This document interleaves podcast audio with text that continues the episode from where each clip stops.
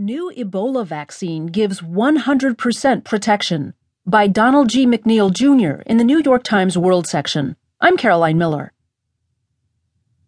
In a scientific triumph that will change the way the world fights a terrifying killer, an experimental Ebola vaccine tested on humans in the waning days of the West African epidemic has been shown to provide 100% protection against the lethal disease. The vaccine has not yet been approved by any regulatory authority.